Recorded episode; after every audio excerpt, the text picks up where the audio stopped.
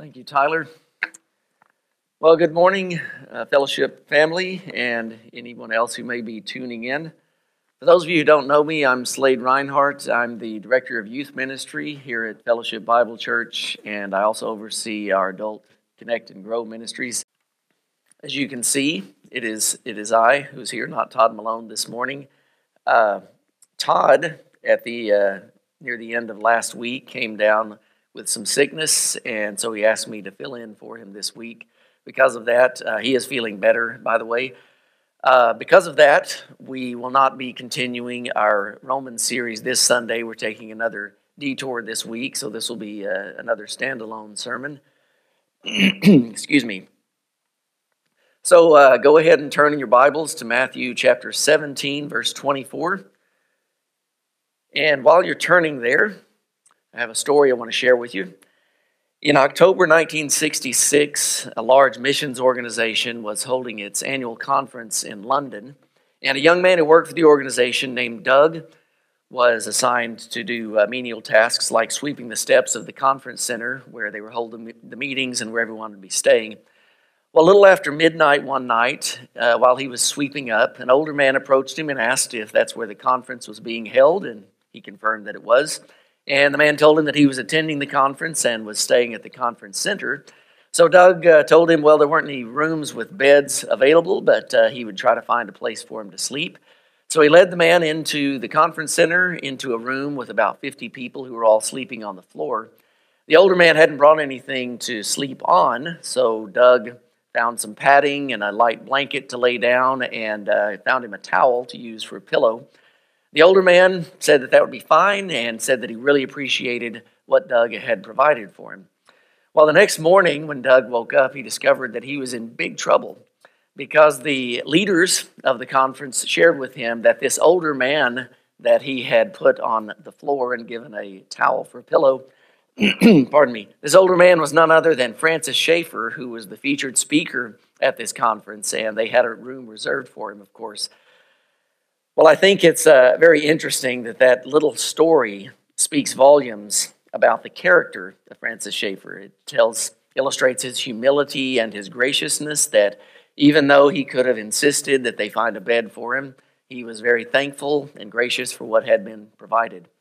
The story that we're going to be looking at today is also a short story, and it speaks volumes about who Jesus is. It illustrates his identity and tells us a little bit more about what he's about. So uh, go ahead and read along with me in Matthew chapter 17. We're going to be reading verses 24 through 27. When they came to Capernaum, when they came to Capernaum, the collectors of the two drachma tax went up to Peter and said, Does your teacher not pay the tax? He said, Yes. And when he came into the house, Jesus spoke to him first, saying, What do you think, Simon? From whom do the kings of the earth collect tolls and taxes? From their sons or from others? And when he said, From others, Jesus said to him, Then the sons are free. However, not to give offense to them, go to the sea and cast a hook and take the first fish that comes up. And when you open the mouth, of, you will find a shekel. Take that and give it to them for me and for yourself. Now, before I expound on this passage, let's get oriented to its context. This story takes place late, excuse me, late in Jesus' ministry. It's after Peter's confession at Caesarea Philippi, where Jesus had asked, Who do you say that I am? And Peter had said, You are the Christ, the Son of the living God. And Jesus responded, Blessed are you, Simon Barjona for flesh and blood has not revealed this to you, but my Father who is in heaven. And it's also after the transfiguration when Jesus took Peter, James, and John up onto a mountain and then revealed a small measure of his divine glory to them. And I say small measure because, of course, if he had revealed his full measure, it would have obliterated them. and immediately before this passage, immediately before this story with the tax collectors, Jesus told his disciples that he was about to be delivered into the hands of men and they would kill him and then he would rise on the third day. So that's the emotional state that the, uh, the apostles are experiencing right before this happens. So now let's get into the story itself. First of all, Peter encounters the tax collectors. Look again at verses 24 and 25. When they came to Capernaum, the collectors of the two drachma tax went up to Peter and said, Does your teacher not pay the tax? He said, Yes. The story begins with a tax issue. In fact, this tax issue is the common thread through the whole story. The tax collectors asked Peter whether Jesus pays the two drachma tax. Well, What is the two drachma tax? In some versions, it says tribute. In some versions, it says temple tax. And that gives us a clue right there. This was not a civil tax. It wasn't like our sales tax or income tax. It was actually a religious tax that was used to fund the operation of the temple in Jerusalem. And this tax actually originated back in the days when Moses was leading the children of Israel after they had been delivered from Egypt. in Exodus chapter 30, God instructed Moses to take a census of the whole nation, and then he said that he was to collect a half shekel from every person in the nation who was 20 years old or older. And then that money was to be used for the upkeep and operation of the tabernacle. Fast forward to Jesus' day, and that was still going on. It was an annual tax now, and annually they would collect this money from everybody 20 and up, and then use that for the upkeep and operation of the temple. Now, one shekel was equal to about four drachmas, and that's why a half shekel became the two drachma tax. They were now using uh, the Roman money instead of uh, their own shekels, but it was still referred to as a shekel because they were in Israel. Now, apparently, this temple tax was not mandatory because these guys went up to Peter and said, Does your teacher not pay the tax? Instead of just demanding it outright, they asked if he paid it. Now, Peter immediately answered yes because he figured, well, Jesus, above anybody, is a man who loves the Lord, who cares about the worship and honor of God. And so, of course, he would pay this tax to make sure that the temple is kept up. He assumed that Jesus, like any other God loving Jew, would pay the tax because of his interest in worship. More than any man Peter had ever known, Jesus was a sincere and consistent worshiper of God. So let's agree that Peter's initial response was correct. He's thinking, I'm sure Jesus would want to pay this tax because he cares about God, he cares about God being worshiped, and that's what this tax is about. So that takes us to the second part of the story, where Jesus claims to be the Son of God. Look at verses 25 and 26 again. and when he came into the house, Jesus spoke to him first, saying, What do you think, Simon? From whom do kings of the earth take toll or tax? From their sons or from others? And when he said, From others, Jesus said to him, Then the sons are free. Now, as soon as Peter comes into the house, Jesus approaches him and asks him some questions to teach him something. And I don't think that Jesus was rebuking Peter. I don't think that he intended Peter to say something other than what he said to the tax collectors. I think he was just using this tax collection incident as an opportunity to expand Peter's understanding and teach him something. So he asks Peter a real straightforward question. You know that what how kings operate. They take taxes on their people, but do they take taxes from their own children or do they take them from people outside their family? And Peter answers the obvious answer, well, of course they take it from others. They don't take it from their own sons. So then Jesus draws a conclusion from that that the sons are free. The sons are free from tax. The kings of the earth do not tax their own sons, they collect taxes from their other subject. Now, Christ's question and his answer are an implicit claim to be the Son of God.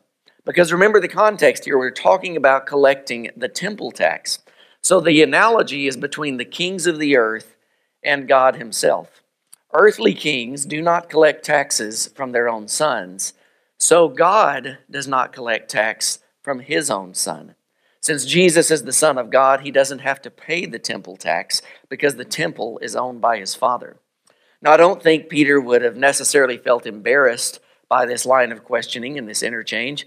He was probably filled with wonder as he was reminded once again of who Jesus is, that this man standing in front of him, this man with whom he ate, this man with whom he talked, this man he could reach out and touch, was none other than the literal Son of the living God of the universe. Now, it's true that that truth had come out of Peter's own mouth just a few days before at Caesarea Philippi when he said, You are the Christ, the Son of the living God. But I suspect that having being reminded unexpectedly of that truth must have sparked renewed admiration for the Lord in his heart.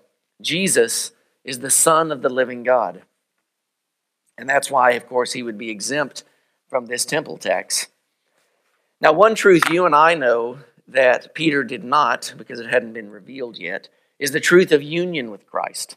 When you trust in Christ for the forgiveness of sin, you are united to Christ spiritually. And you're adopted into God's family. You become a child of God, and the benefits of being a son of God are now extended to you. John 1:12 says that when uh, to all who received Jesus, who all believed in his name, he gave the right to become children of God. And Galatians 3:26 says, "For in Christ Jesus you are all sons of God through faith." That means that the privilege of being a son of the King of the universe is extended to everyone who trusts in Christ. Who trusts in Christ. Jesus shares his sonship with us. How magnificent a truth is it that Jesus is the Son of God and how generous of him to share that sonship with us.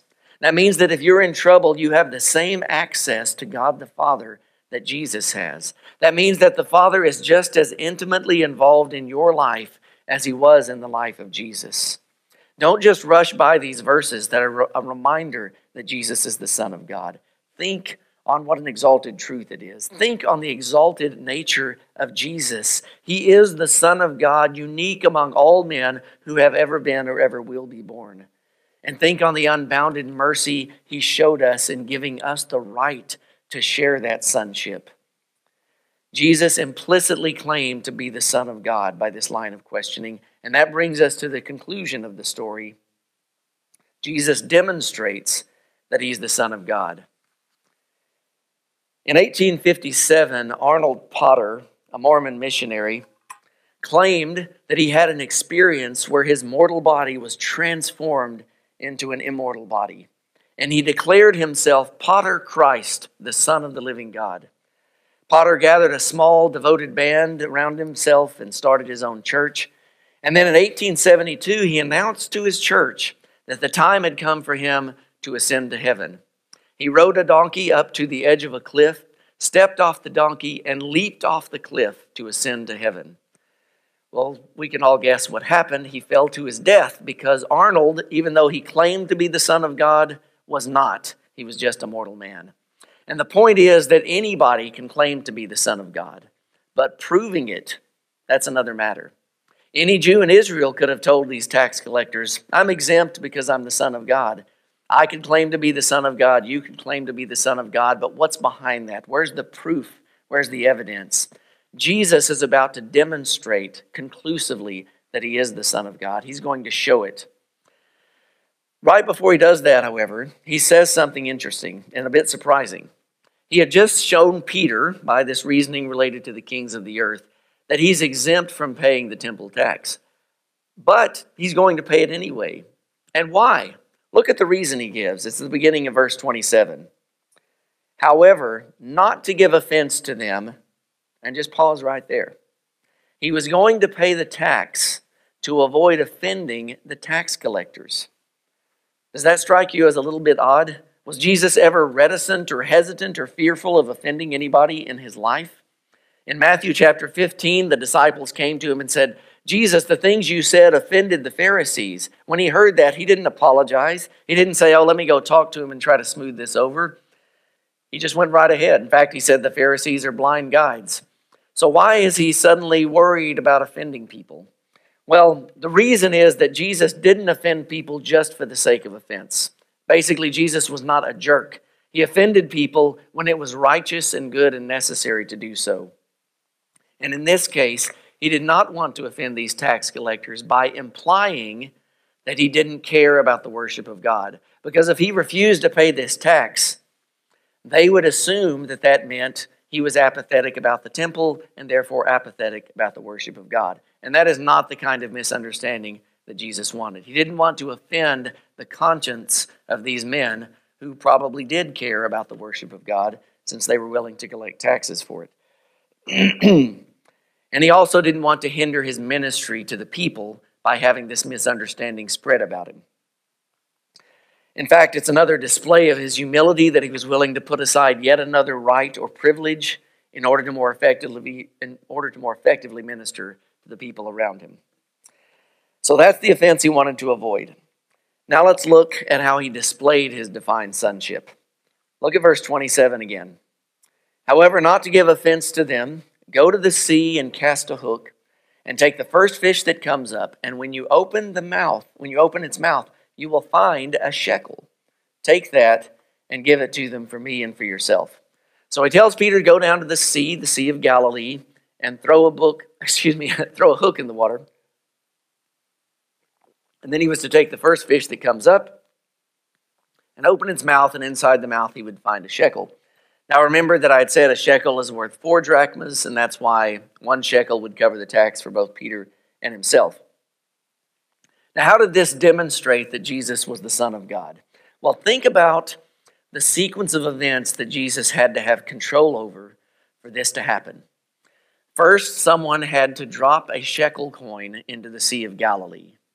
Then, instead of that coin going all the way to the floor of the Sea of Galilee, it had to be caught by a fish and swallowed, but not swallowed completely, just caught in its mouth.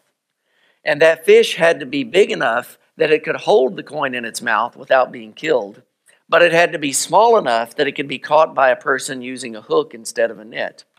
Then that fish had to avoid being caught until Peter put his fish, hook in the water, and then it had to be the very first fish that latched onto Peter's hook. And finally, it had to latch onto Peter's hook without dropping the coin out of its mouth. Now, I think we'll all agree that is absolutely, undeniably impossible. Humanly impossible. There is no way that this could happen. There is no way this sequence of, of events could follow as Jesus was saying, unless he is the sovereign God who is in control of the world. Jesus demonstrated that he is the Lord of nature. He's in control of nature, in control of humanity. He showed that his knowledge is unbounded, and he showed that he is indeed the unique and divine Son of God. Jesus claimed to be the Son of God, and then he showed that he's the Son of God. Now, we might expect that Matthew would end this brief story by saying, Then Peter did as Jesus commanded him and found it to be as he said and paid the temple tax. But Matthew doesn't do that. He ends with the instructions that Jesus gave Peter, implying that everything did follow just as Jesus had predicted it would. now, the thrust of this story is that Jesus is the Son of God, sovereign over the world. And if you are a follower of Jesus, you can rest in the knowledge that your Savior is in control. That means you can rest when you think about your future. The Lord doesn't promise to keep us from suffering. In fact, He promises that we will experience suffering. In this world, you will have trials and tribulations. But He promises that no one can take us out of His hand. In John 10 27 and 28, he said, My sheep hear my voice, and I know them, and they follow me. I give them eternal life, and they will never perish, and no one will snatch them out of my hand. You will suffer in this life, and eventually, unless the Lord returns first, you will die. But in suffering and in death, you are safe in the hand of Christ. And I realize that sounds contradictory. How can you tell someone that's suffering or even dying that they're safe? And the reason is because, as the old song puts it, it is well with their soul. You're standing with God, your eternal inheritance, your place in God's family, your ultimate destiny, all of these things are unchanged by your circumstances, by your suffering, or even by your death.